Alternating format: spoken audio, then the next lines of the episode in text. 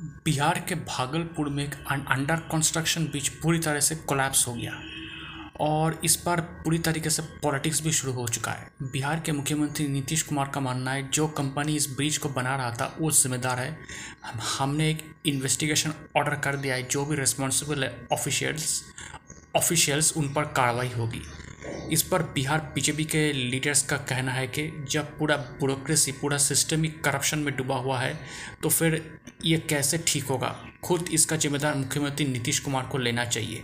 लेकिन वो ये सब नहीं ले रहे, बल्कि विपक्ष की यूनिटी के लिए तैयारी कर रहे हैं। तो डेफिनेटली जो गलत है तो सो गलत है। अगर कुछ गलती हुई है तो उन पर कार्रवाई होनी चाहिए, और इस पर पॉलिटिक्स बिल्कुल नहीं होना चाहिए।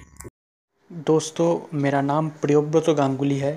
मैं एक राजनीतिक विश्लेषक हूँ तो आपको मेरा पॉलिटिकल एनालिसिस कैसा लग रहा है? अगर आप मुझे, मेरे एनालिसिस के बारे में या मुझे कोई का कमेंट करना चाहते, कोई मैसेज सेंड करना चाहते तो आप मुझे ईमेल कर सकते हैं। मेरा ईमेल आईडी आप देखना, मेरे प्रोफ़ाइल पर है Mishti man nine at the rate of Gmail dot com Mishti man M I S T I M double A N nine at the rate of Gmail dot com शुक्रिया।